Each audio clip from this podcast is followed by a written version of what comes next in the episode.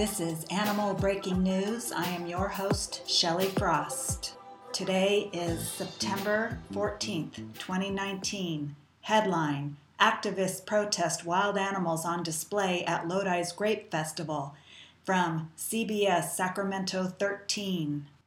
A warning from animal activists who protect wildlife in rescue stay away from dangerous animals on display at Lodi's Grape Festival.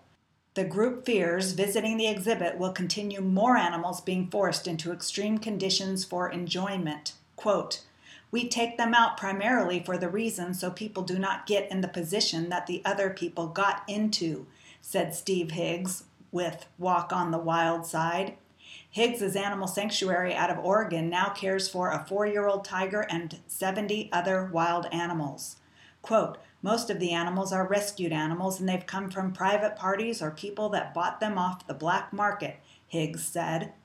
But PAWS, Performing Animal Welfare Society, says this is wrong. The group believes wild animals need to stay in the sanctuary enjoying life.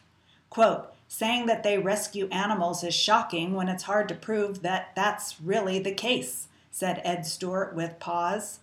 PAWS says the USDA and state boards that regulate Walk on the Wild Side found a number of citations during site visits, including a permit denying them a captive breed wildlife permit. Quote, they're putting animals in cages for life so someone can have a few minutes of enjoyment, says Stewart.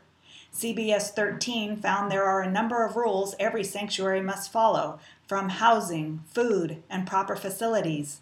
All concerns from groups like PAWS think Walk on the Wild Side may not be following.